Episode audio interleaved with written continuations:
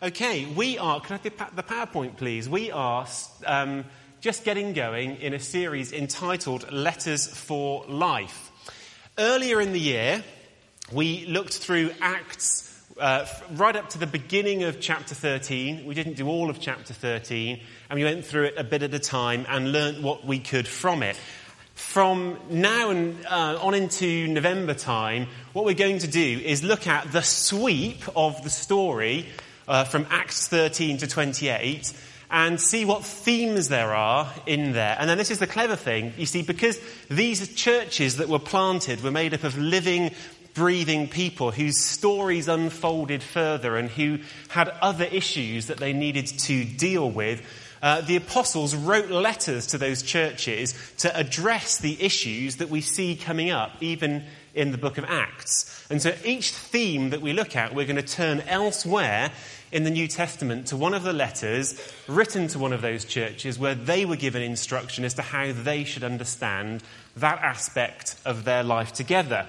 And today's theme is about the Word of God spreading. If you um, read through, if you were attentive as we were going through the earlier chapters of Acts, you would have noted occasionally that there is this phrase that comes up again and again about the word of God spreading. It continues on into the rest of Acts as well, and that's what we're looking at this morning. In Acts chapter 6 and verse 7, the first reference it up there, it says that after the seven deacons were appointed, that the word of God spread and the number of disciples in Jerusalem increased.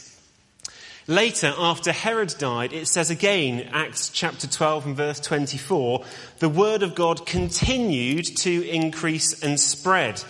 And then after Paul's first missionary journey, or actually during his first missionary journey in Acts chapter 13 and verse 49, it says that the word of the Lord spread through the whole region. And this map's just to help us remember that Jesus said, to his disciples that they would be his witnesses in uh, Jerusalem, Judea, Samaria, and to the ends of the earth. And that's what happened. It started there in Jerusalem where the little red dot is and spread to Judea and Samaria. And then the ends of the earth, well, they got as far within the horizon of the New Testament, at least as far as Rome. There's all kinds of churches that were planted in this period that aren't talked about in the New Testament.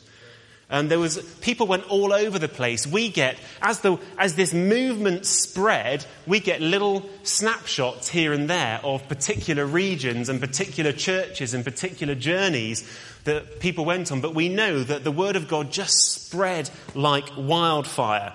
And the story of Acts chapter 13 to 28 is largely about Paul's journeys to those distant lands, to those ends of the earth, where he went with a clear intention of spreading the gospel, of seeing the word spread.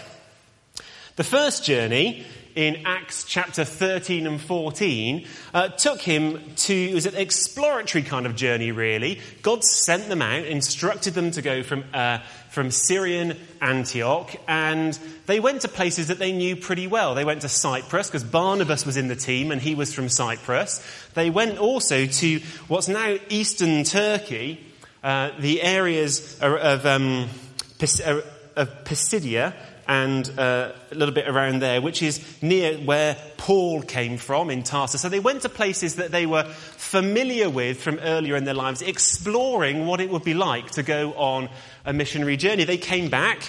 It was in that first journey that they said the word of the Lord spread through the whole region. And it wasn't long before Paul and others went out on another second journey that's recorded in Acts chapters 15 to 18. Paul, it says, as part of that journey, really, really wanted to get into what we'd now call Western Turkey, which was then called Asia. It's a little bit confusing when we now think of Asia as taking up about a third of the world. Uh, for, at that point, Asia was the west. I'm assuming that you know which bit of this is Turkey. Have I got a pointer on this thing?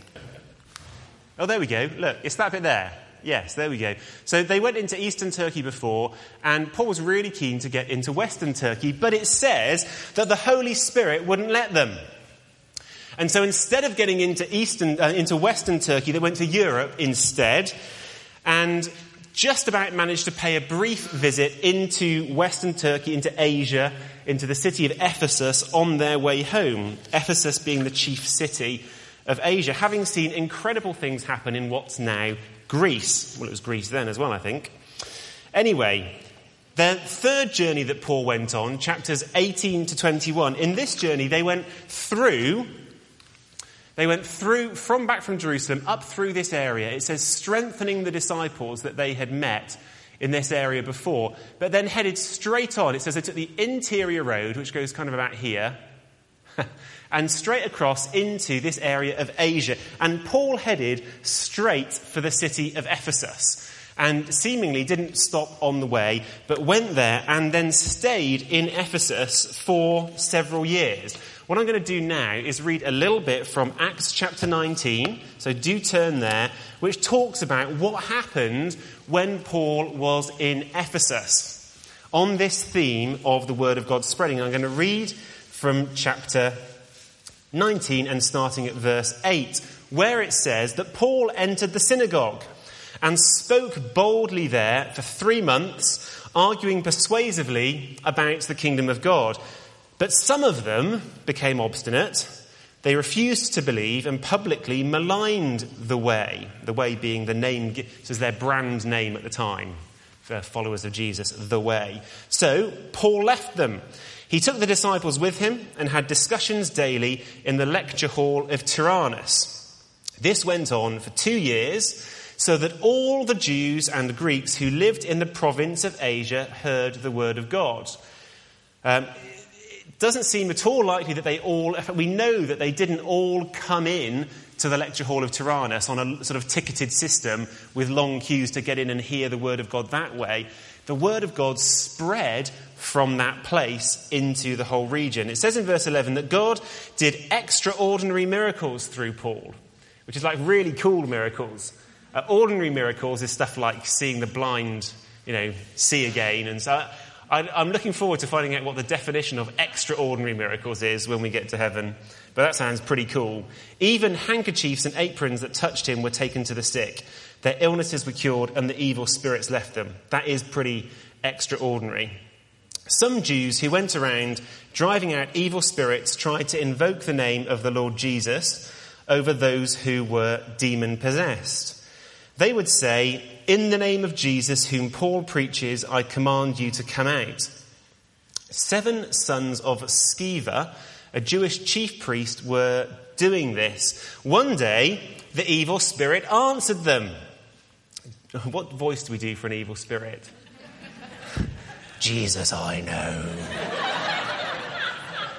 and I know about Paul. But who are you? And then the man who had the evil spirit jumped on them and overpowered them all. He gave them such a beating that they ran out of the house naked and bleeding. When this became known to the Jews and Greeks living in Ephesus, they were all seized with fear, and the name of the Lord Jesus was held in high honor. Many of those who believed now came and openly confessed their evil deeds a number who'd practiced sorcery brought their scrolls together and burned them publicly. When they calculated the value of the scrolls, the total came to 50,000 drachmas. In this way, the word of the Lord spread widely and grew in power. And we're going to focus in a little bit this morning on this region of Asia. This region, there's Ephesus towards the left, which is a port and the major city. And as the word of the Lord spread, what it did was give rise to a network of churches. So from Ephesus, the word spread in Asia, and churches appeared at least in all of these places. Actually, these are pretty famous churches. These are the churches that get called the churches in Asia in the book of Revelation, where letters are sent to the seven churches. These are the seven churches. And Revelation starts in Ephesus, which was the center of this network, uh, and then goes round in clockwise order through them. First Ephesus, then Smyrna, Pergamum, Thyatira, Sardis, Philadelphia, Laodicea, as you come on round. Uh, and uh, we know that Paul did not visit all of these places. It wasn't Paul who personally planted all these churches. Um, the New Testament tells us here and there that it was other people who first went to some of these cities. So what was going on was that there was this center in Ephesus where the word of God was being proclaimed every day in the lecture hall of Tyrannus. And then, and then life was going on. You know, people lived in Ephesus. They, maybe they came in to sell their cows or something. And whilst they were there, they heard something. Everyone here is seized with fear of the name of the Lord Jesus. He's held in high honor. And they got born again and they took the word of the Lord back with them to whatever little place they came from. Or maybe, maybe sometimes people deliberately went out and thought, I've been living in Ephesus for some years. My family are up in the village back at the way. They've never heard about this Jesus. And they went out deliberately to go and start something in the place where they came from. When I was in Nepal a couple of years ago, I found that's precisely what's going on in the nation of Nepal at the moment. There are some strong churches, five or six hundred people in Kathmandu, and people who live in the city, many of them coming from different villages up in the mountains, realize after they've got born again and been in the church a year or two that this blessing hasn't yet got to their family. And so they go and without any uh, idea of how they're going to make a living or you know, whatever professional studies they've done, they go back to their family and say, There's got to be a church in my, in my family's place. And so the word of God spread out from Ephesus, and the result of that was a network of churches. And it's really important for us to understand that their story is our story. Sometimes when we read Acts, you think, well, that's a nice bit of history. Glad that that happened for them and we'll learn what we can. But actually, their story is our story. Our friends at St. Ebbe's are involved in a movement called Acts 29. There is no written Acts 29. It's a church planting initiative in which they're saying all that went on in those chapters of the book of Acts is continuing today. We're living in the next chapter. We are part of the continuing story so that their story is our story. And in our own little way, that's true for us around here. They formed a network of churches. We have a bit of a network of churches around Oxfordshire as well. There's Oxford in there somewhere, uh, covered over near where it says Cumnor.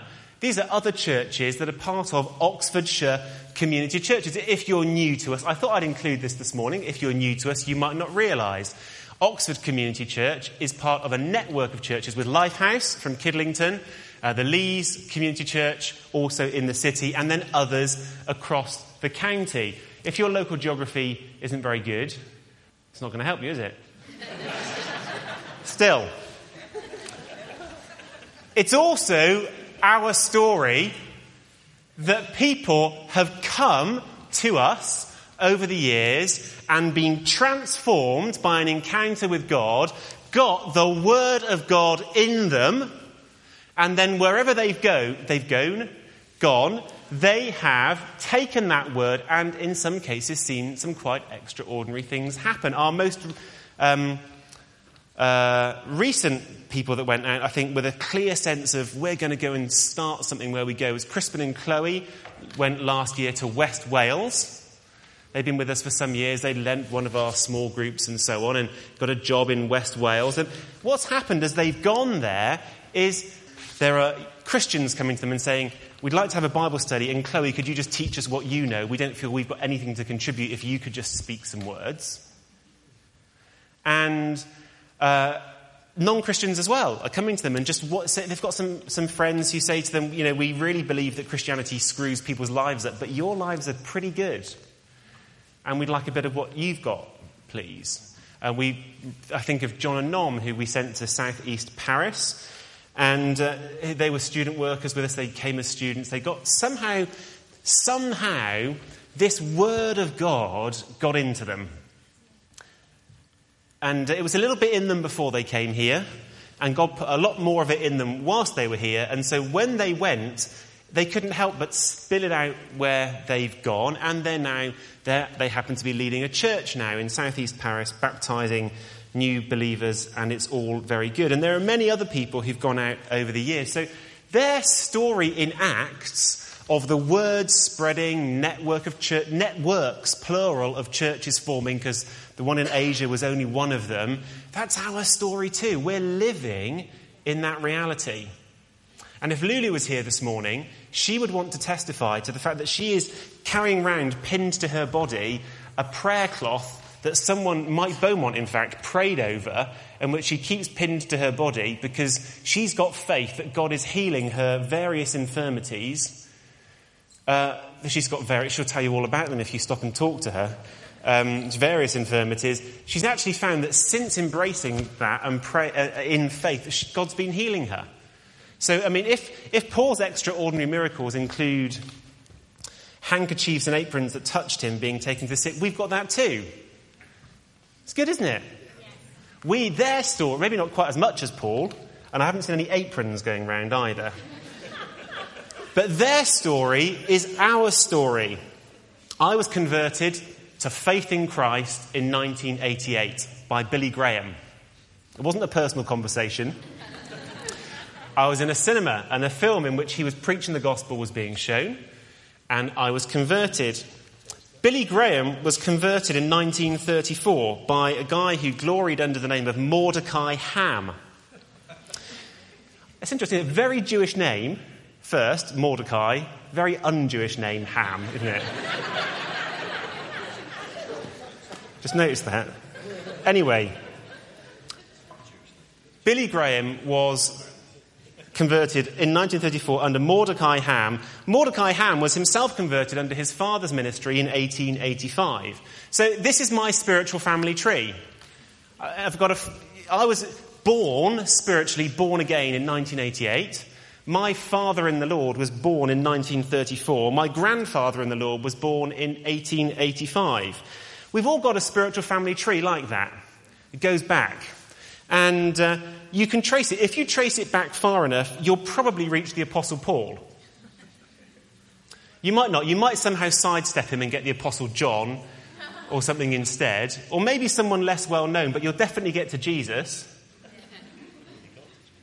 We're part of his movement. It's their story, is our story. We are, we are connected to their story. We are the continuation of their story. I don't know how many links it is, how many generations it would be for different ones of us.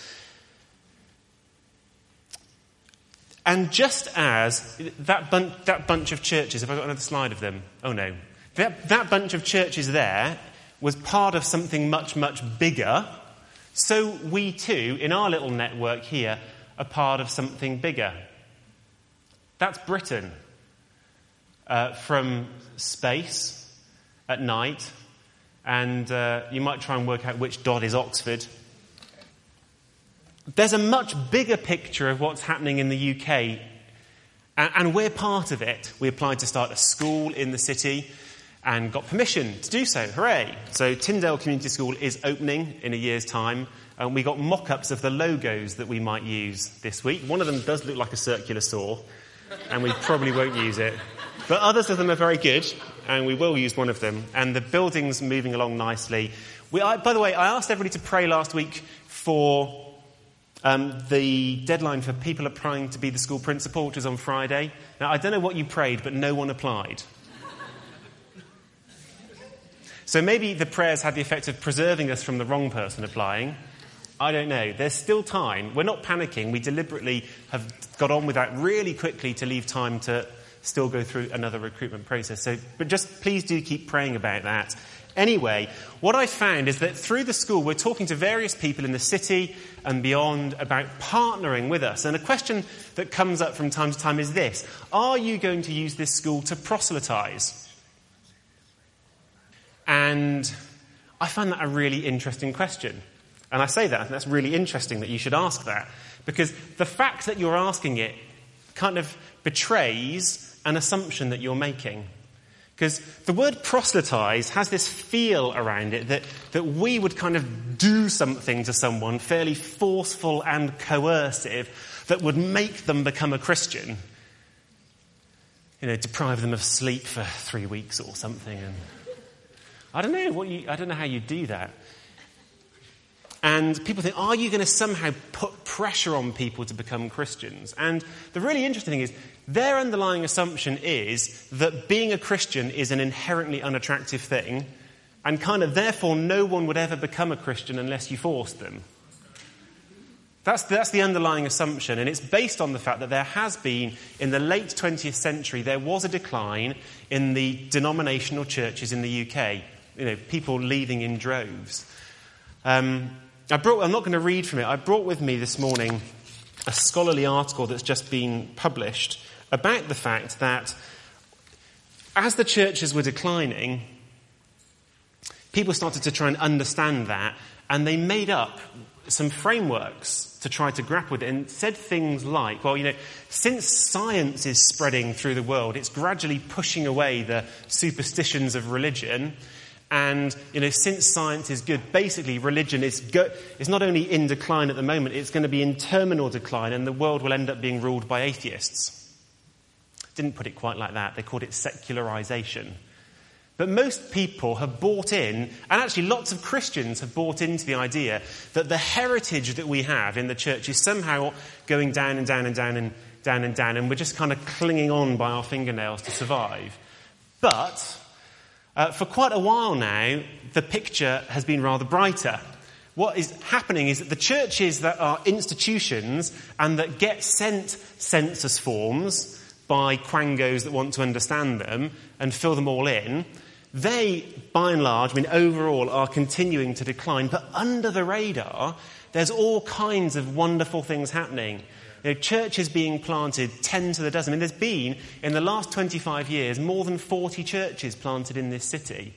I think, if I think about it, probably not more than about five of them would get sent one of those census forms saying, How many people have you got in your church? Because they're just not that organized. They're not that institutional. And people are starting finally to wake up to the fact. I mean, just about on the edge of what the media are getting their heads around is that whilst there's been a continuing decline in the institutions, there is life welling up in the church, and the church is strong in a way that once it wasn't. The biggest movement of the late 20th century wasn't the New Age or Buddhism or anything but Pentecostalism.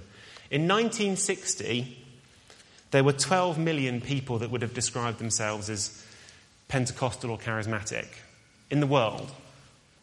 50 years later, that's over 500 million people. That's one in 12 people alive, roughly. It's pretty good, isn't it? So God is doing something. And we need to understand that the little network that we're part of is part of a global spreading of the gospel. The word of God is spreading, and we are privileged to be part of it. So let's go back to Asia a minute, because this was this gospel movement. There was a church that I left off. It's right down there, look, Colossae. If I go back, it says Colot, and then it's Colossae. It's just there in the corner. Colossae was the back of beyond, back of nowhere. You can see there's mountains around there and a river valley or two that go up, and Colossae is right at the top end, and you just wouldn't go there unless you had a family there. Actually, at the time that these churches were being planted, uh, its economy was in decline, so you wouldn't even go there to try and start business. It was just the middle of nowhere. And yet, a guy called Epaphras, who somehow got converted in this network of churches, went to Colossae. Maybe he had family there, we don't really know. And he spoke the gospel, and a church was planted there in Colossae, there in the back of Beyond. And what Paul, as the apostle supervising this network, did was he wrote, him, he wrote them a letter. It was like an introductory letter. We have it in our Bibles. The letter to the Colossians, in which he said, you know, welcome, really. You're part of something.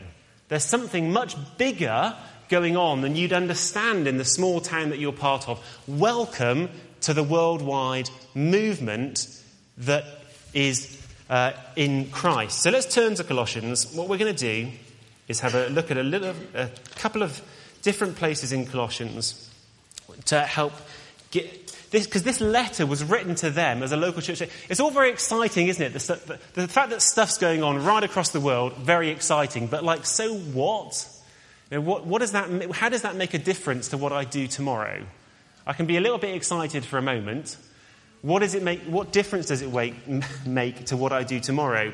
So in Colossians 1, And verses 3 to 6, Paul wrote this We always thank God, the Father of our Lord Jesus Christ, when we pray for you because we've heard of your faith in Christ Jesus and the love you have for all the saints, the faith and love that spring from the hope that is stored up for you in heaven and that you've already heard about in the word of truth, the gospel that's come to you. And then he says, all over the world, this gospel is bearing fruit and growing just as it's been doing amongst you since the day you heard it and understood God's grace in all its truth. He's saying, You've received this word. You need to understand that this same word is going everywhere.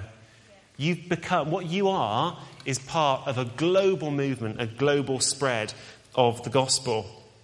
And then through the letter, he tells them various things that they need to understand about what it is to be in this gospel movement, this Jesus movement. What, what do they have to be like? What do they have to do as part of that? And there's a whole letter. We did a teaching series on Colossians not too long ago. If you want to get your head around the whole of Colossians, you can find that online. I just want to highlight three things. The first thing is that this movement is sustained by prayer. This movement is sustained by prayer. Um, where the church is growing with tens of millions of people joining the church in China, you know, people who don't understand things spiritually look on and say, ah, it's because there's a lot of turmoil in Chinese society and the people coming into the cities are feeling a bit lonely and the churches are friendly. And so the churches are growing because they're, they're friendly. Um, I think they probably are sometimes friendly, but that, like all churches, they're full of sinful people who annoy each other as well. And if you talk to people in the church in China, they would say the main thing is the Holy Spirit's at work. That's their experience from the inside of the movement. The Holy Spirit's at work, and it's sustained by prayer. They pray a lot. Paul says uh, in Colossians 1 and verse 9, For this reason, since the day we heard about you, we've not stopped praying for you. You're in the movement. Brilliant. We're not going to stop praying for you. That's where the sustaining life comes from.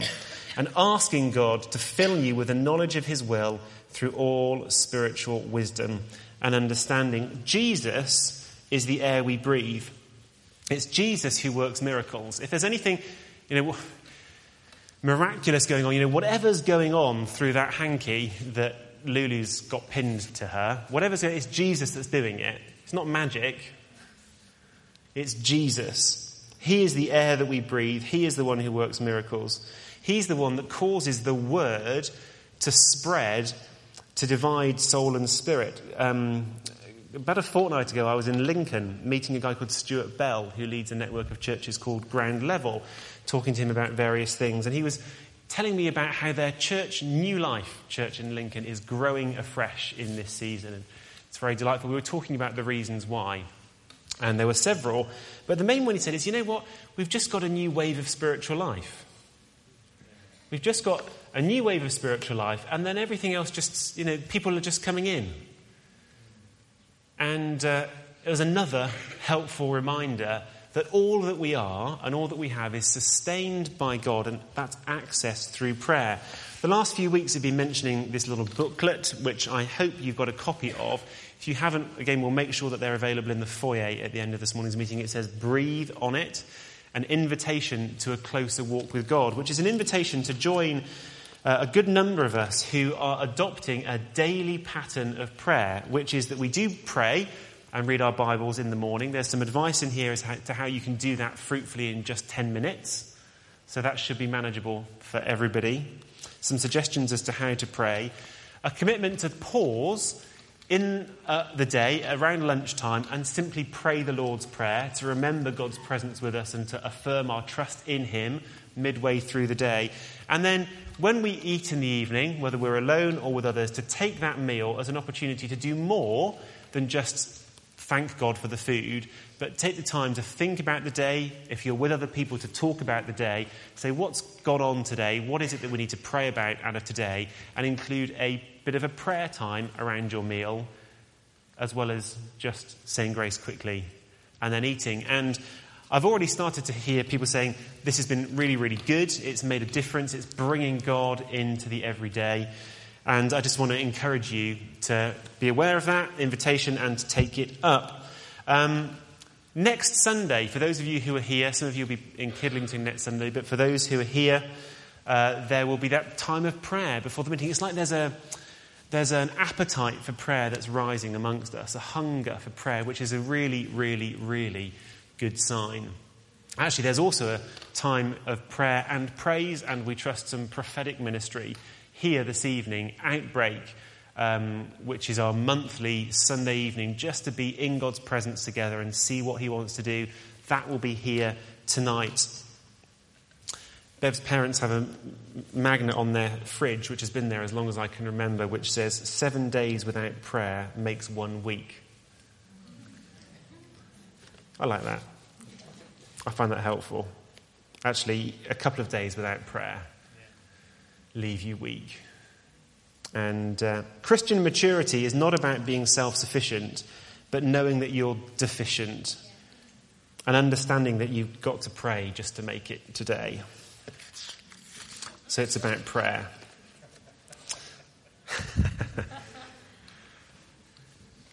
Paul also says to them, Look, guys, the words come to you, but now that the words come to you, you've got to do something with it. Now that the words come to you, what you need to do is you need to share it with each other.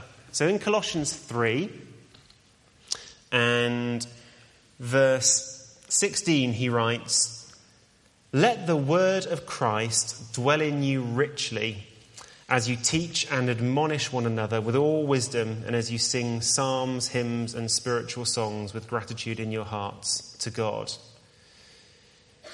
The word has come to us and the word's in us. And the reason I've chosen this picture, which I've used before, of coals in a fire, is if you take any one of these coals to one side, with all the heat that's in it, what, it, what will happen is it'll, it'll go cold.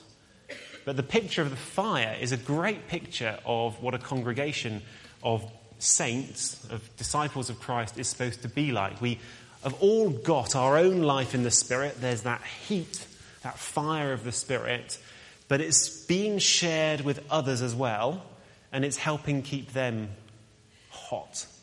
And their heat is helping keep us hot. And so Paul says, Let this word of Christ dwell in you as you share it with one another. Teach and admonish one another with all wisdom.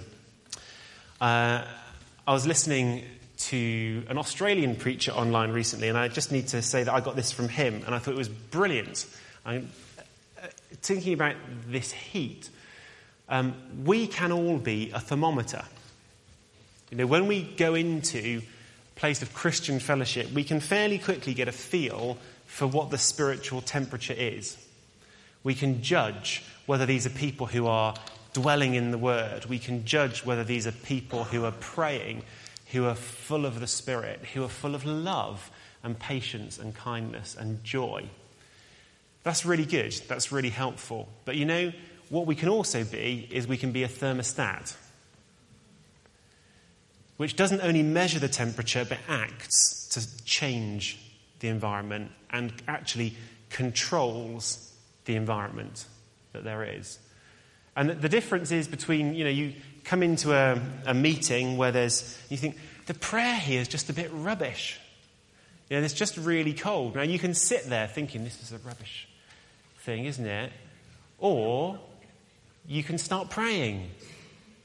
Probably praying in the Spirit. Come on, let's start praying. You can be a thermostat, not just a thermometer. This, It's what Paul's getting at with this thing about the Word of God here. You know, if you. Um, if, if we speak the Word of God to each other, it will do each other good. It's interesting that the words Paul teaches here at this point are not encourage each other, but teach and admonish one another.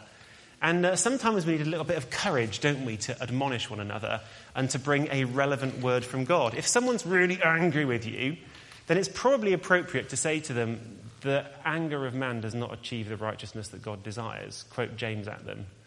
Duck.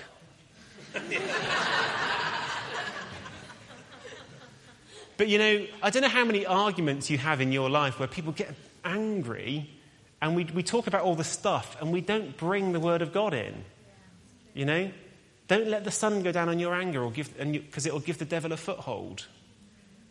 We need to bring the Word of God into our lives, into our conversations.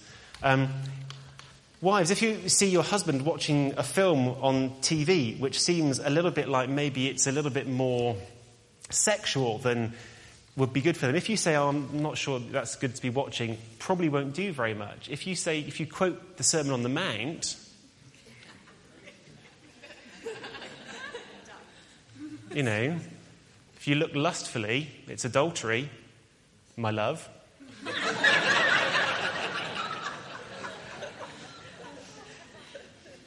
yeah, the Word of God has power in it, doesn't it? Yeah? And Paul says to these guys in Colossae, look, you're, you're part of this movement because the word has spread to you. So, what you need to do is incubate the word amongst yourselves. Be a people amongst whom the word is dwelling richly so that you're strong in the word of Christ. Then, the other thing is that um, this movement spreads. It spread then and it spreads now through open doors and open mouths. In chapter 4 and verse 2, Paul says again, Devote yourselves to prayer, being watchful and thankful. And pray for us too that God may open a door for our message so that we may proclaim the mystery of Christ for which I am in chains. Pray that I may proclaim it clearly as I should.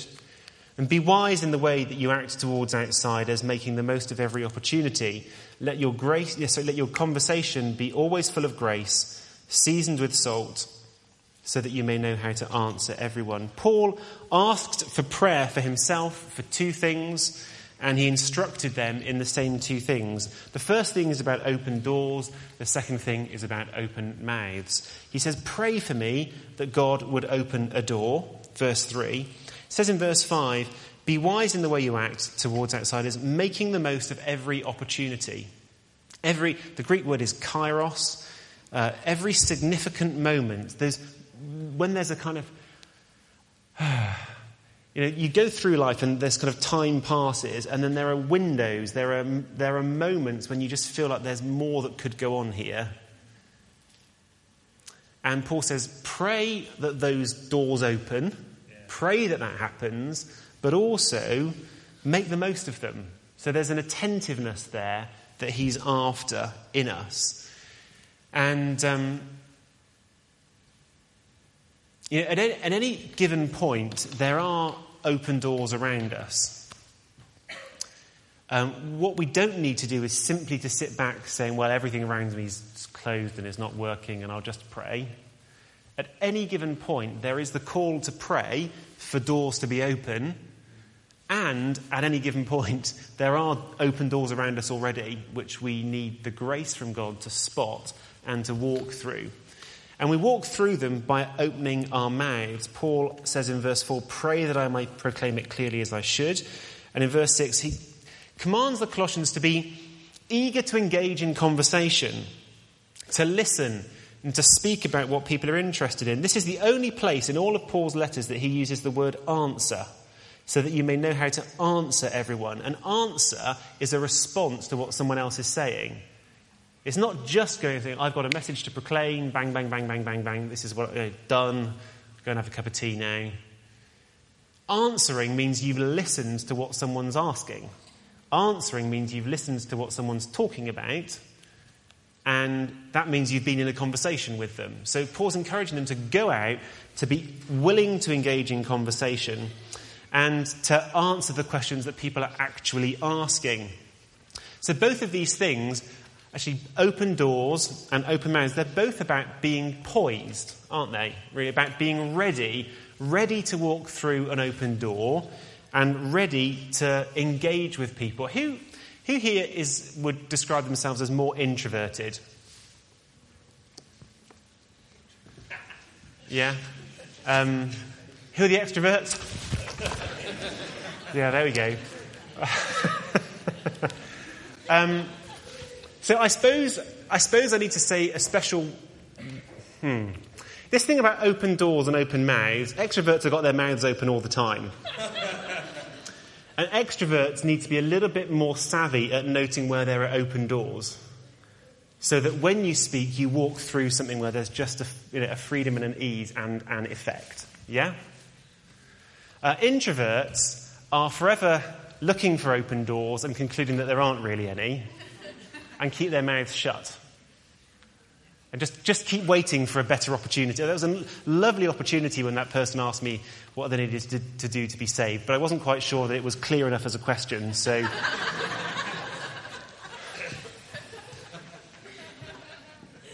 so it's about open doors and open. It's, about, it's a both and thing, and there are challenges for each of us in this. And I wonder whether, particularly, it would be good to pray for introverts here this morning who feel that the spreading of the word is something that someone else does. Actually, if you are a more reflective person who actually thinks before you open your mouth, then that gives you opportunity to spot uh, opportunities that the extroverts would just sail past because they've just been yabbering. Yeah? So it's not a problem.